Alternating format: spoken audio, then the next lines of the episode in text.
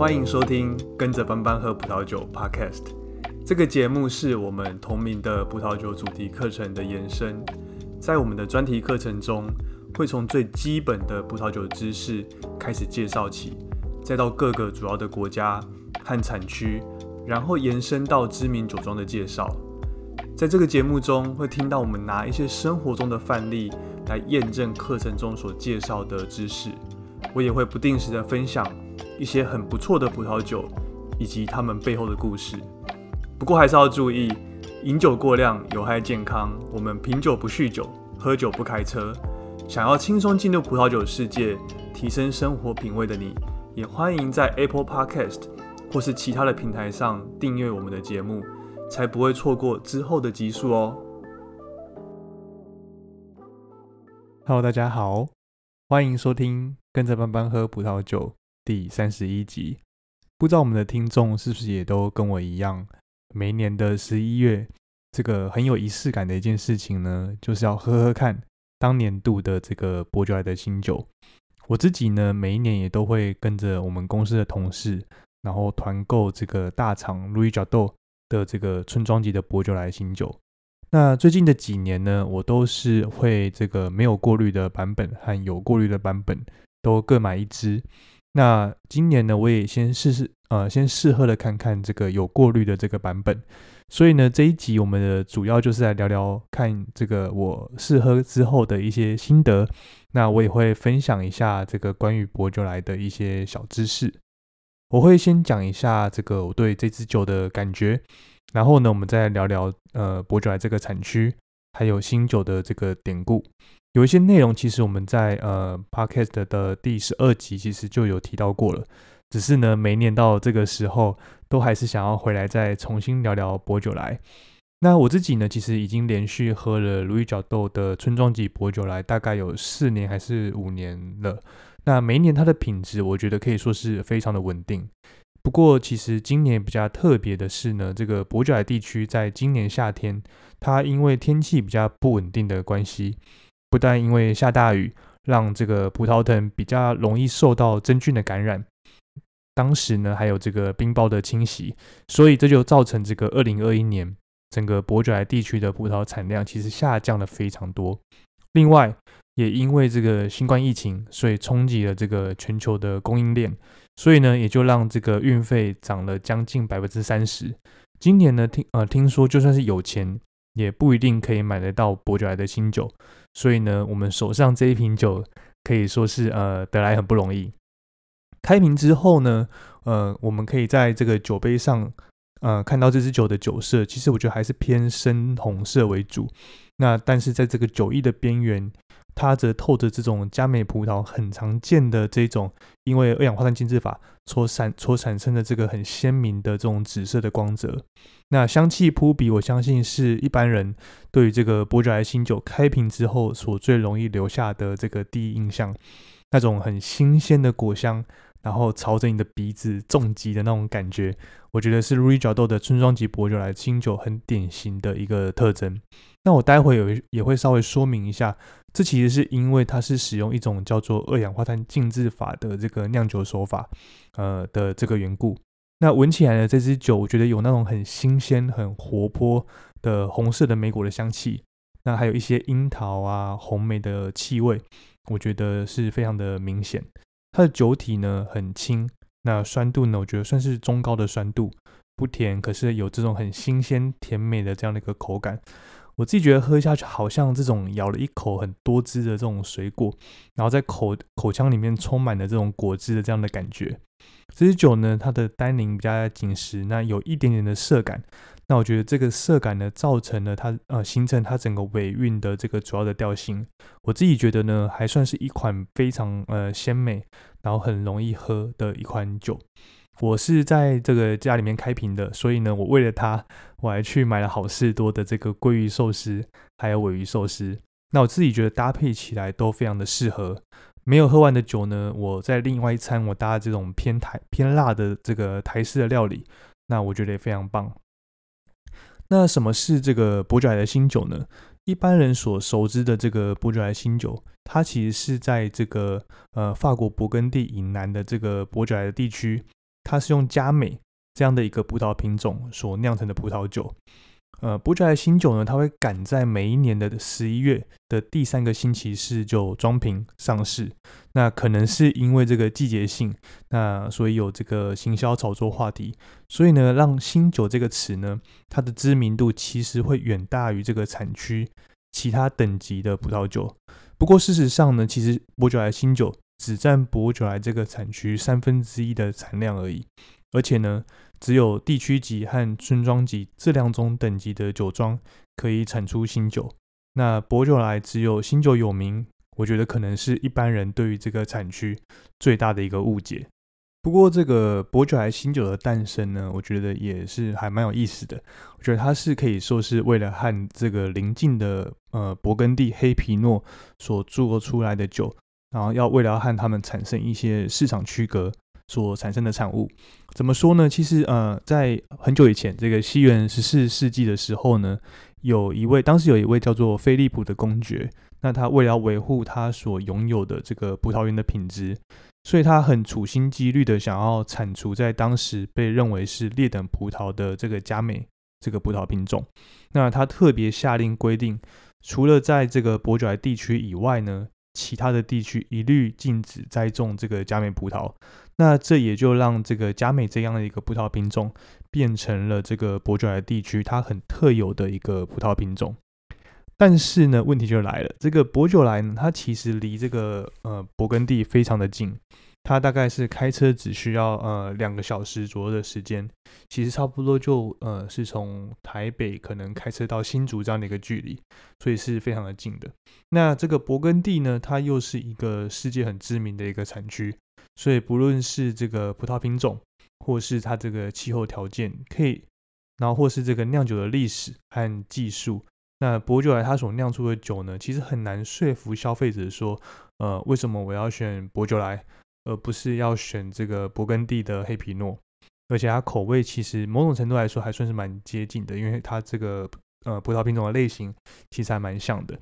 因此呢，这个伯爵莱的酒农和工会他们就必须要求生存，所以他就要想办法呢，在市场上说做出一可以做出一些呃区隔，做出一些差异化。那他们就想到了一个方法，反正佳美这样的一个葡萄品种，它其实。本来就可以是以这个蛮丰富的这个果香作为它的特色，那我们就不如来想办法把它的特色有办法把它发挥到极致。然后呢，所以呢，他们就来推广这个伯爵莱新酒。那大概在这个一九五一年左右，工会呢，他们就开始推广这个活动。那为什么上市的日期要定在每一年的十一月的呃第三个星期四呢？这是因为法国的产区命名管制的规定。所有全境全法国当年份生产的葡萄酒，都一定要在这一天之后才可以上市。那理论上呢，这对大部分的葡萄酒来说，其实是有非常大难度的。因为不管你有没有过桶，那其实大部分的这个红酒多少都会去做一些统称。所以呢，这个伯爵莱工会就想说，那我们就干脆把把这个当年份的这个新酒赶在这一天上市。所以呢，因此就有这个伯爵莱新酒来了这样的一个活动。那伯爵莱新酒和一般红葡萄酒和一般红葡萄酒最大的差异呢，其实就在于它是使用一种叫做二氧化碳浸渍法的一种酿酒的手法。那这种手法呢，有办法呃让这个葡萄酒有这种独特的香气和风味。怎么说呢？其实一般的这个红葡萄酒的酿酒的方式呢。多半都是在我把整串葡萄采收下来之后呢，那我稍微把这个葡萄把它压迫，让葡萄里面的汁液可以流出来，然后呢就可以和皮外面的这个野生酵母去做接触，然后呢开始发酵。那也因为这个葡萄汁接触到皮之后呢，所以就慢慢的这个呃葡萄呃就呃这个葡萄酒里面就开始有这个颜色。那这个颜色是其实从葡萄皮把它染色上去的。那但是呢，二氧化碳浸渍法就还蛮不一样的。它是呃不能把这个它不能把这个葡萄皮把它弄破。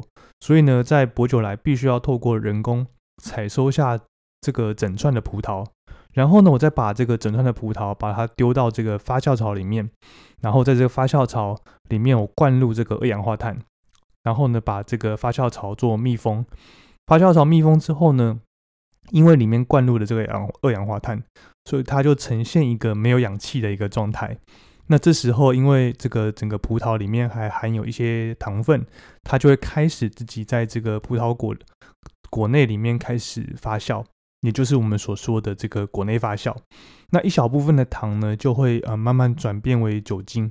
那因为我没有把这个葡萄皮，我因为我没有把这个葡萄压迫压迫，所以呢，这个葡萄汁它就不会跑出来接触到葡萄皮，也因此呢，它这个呃葡萄酒的颜色呢就会稍微比较淡一些。那也会产生这个很明显的这种果香，它的酸度也会比较低。那它的香气呢，最明显的就是那种草莓啊，或是这种糖果类的味道，还有覆盆子的香气。这个呢是呃新酒它最大的一个特色。所以呢，用这个二氧化碳浸渍法来酿酿造，就可以带出整个新酒的风格。那它的颜色呢，也会稍微带紫，或是稍微淡一点点。另外呢，这个二氧化碳浸渍法，它也可以萃取色素。但是萃取出来单宁量却是非常的少，所以呢，这种葡萄酒通常会带有很漂亮的酒色，它也比较少这种单宁的涩味，那很自然的就给人比较呃这种清新易饮、口感简单柔顺的这种感觉。那它很大限度的保留了呃整个葡萄酒很清爽的口感，还有很丰富的这种花果的香气。虽然说一开始是为了要和勃艮第做出区隔化。所以这个伯爵莱地区，它是以酿新酒为主，然后呢，它也很成功的可以行销到全世界。但是呢，就像我刚刚前面有说的，伯爵莱地区它不是只有酿新酒而已。那就像我今天在讲今天这支酒的时候，我一直讲的都是这个路易角豆的村庄级伯酒莱。没错，其实村庄级呢，它就是这个伯爵莱地区的其中一个等级。伯爵莱的葡萄园呢，依照它的土壤、它的风土条件。主要可以分成三个等级，分别是这个伯爵莱地区级、伯爵莱村庄级，另外还有这个伯爵莱特级村庄。伯爵莱它在地理上，它你可以想象它分为这个南北两个部分。北部呢主要是以这个花岗岩为主，那南部呢主要是以粘土为主。粘土呢它是这种比较冷的这样的一个土壤的特性。它不像这种大颗的石块可以呃储存热能热能，那也因为呢这个比较冷的土，所以呢葡萄它也就不容易熟。那葡萄不容易熟呢，一般就认为它的呃香气它会比较差。所以呢这个伯爵海的地区级通常都集中在这个整个地区的南部。那在这个酒标上，它也只会挂这个伯爵类这样的一个词。北部呢，它主要是以这种花岗岩为主。那花岗岩呢？你可以想象它的特性就是比较难钻破，它比较大块。那大块的石头呢，可以比较容易去保存这个热量，排水呢也会比较好。所以呢，它就有办法种出这种，呃，比较好的葡萄。那它的口味呢也比较丰富，比较集中。因此呢，所以你可以想象，在这个伯爵莱北部的地区。北部的这个花岗岩周围，可以可以可以想象它是一个大山丘。那山丘的周围呢，多半就是这个伯爵来的村庄级，也就是第二级。那山丘上呢，就是最最高的级别是伯爵来的这种特级村庄。那特级村庄总共有十个。OK，那我们再重新整理一下这三个伯爵来的等级。由低到高，第一个等级呢是刚刚提到的，比较在在比较南边的这种伯爵莱地区级，那这是最基本的一个等级。那地区级的酒呢，通常是以这种新鲜易饮啊、好喝顺口作为它最主要的特色。那只要是灌上这个伯爵莱新酒的酒，大约有三分之二都是从这个地区级所产生出来的。那就像刚刚说的，它多半是集中在这个伯爵莱的南部为主。往上升一级呢，第二个等级是所谓的这个伯爵来的村庄级。那冠上村庄级，通常是来自于生产条件比较好，比如说它是在这个坡地或是在这个排水条件比较好，然后日晒比较充足的这个地方。那它对这个生产呢，也有一些比较严格的规定，生产出来的葡萄酒也会相对比较比较浓郁一点点。那伯爵来的新酒呢，大约有三分之一的酒。是从这个村庄级这个等级的酒庄酿出来的，所以这也代表说有一些有一些的这个葡萄酒，村庄级的葡萄酒，它也会酿成一般的红酒。那村庄级总共有三十九间酒庄，不过呢，这个酒标上通常都不会看到这个酒庄的名字。那再往上升一级呢，就像我刚刚有提到的，在伯爵莱整个地区比较北部的地方，那最高的等级是这个所谓的村呃伯爵莱的特级村庄。那在伯爵莱的地区，总共有十个村庄，可以被认为是这个最优秀的特级村庄。那在酒标上呢，我们可以看到这个 Cru du b o u r g e 的这个标示。然后呢，这十个村庄通常是不能生产这个伯爵莱的新酒，它只能生产一般的红酒。那在呃，我也把这个呃十个特级的村庄列出来。其中呢，有几个比较呃特级的村庄，分别是呃 m u l i n g a Van、m o g o n b r u l y 和 f l e 是这几个比较推荐的特级村庄。他们的酒呢，其实在台湾的大卖场就可以买得到，那价格也不贵。只是呢，这个酒标上最明显的部分不一定会标示这个伯爵来的字样。我们这一集呢，其实也有相对应的文章，那我会把它放在这个资讯栏里面。文章里面呢，我也把这十个伯爵莱的特级村庄列出来。以及呃，其中几个有代表性的村庄，它的口感和它的特性。如果呢，我们的听众下次在这个大卖场看到，价格也觉得合理的话，我觉得是非常值得可以尝试看看的。以上呢，就是呃我们这一集的内容。如果对我们的节目有任何的建议，也欢迎在这个 IG 上联络我们，或是在 Apple Podcast 里面留言告诉我你的想法。好，那我们就下集见喽，呃，拜拜。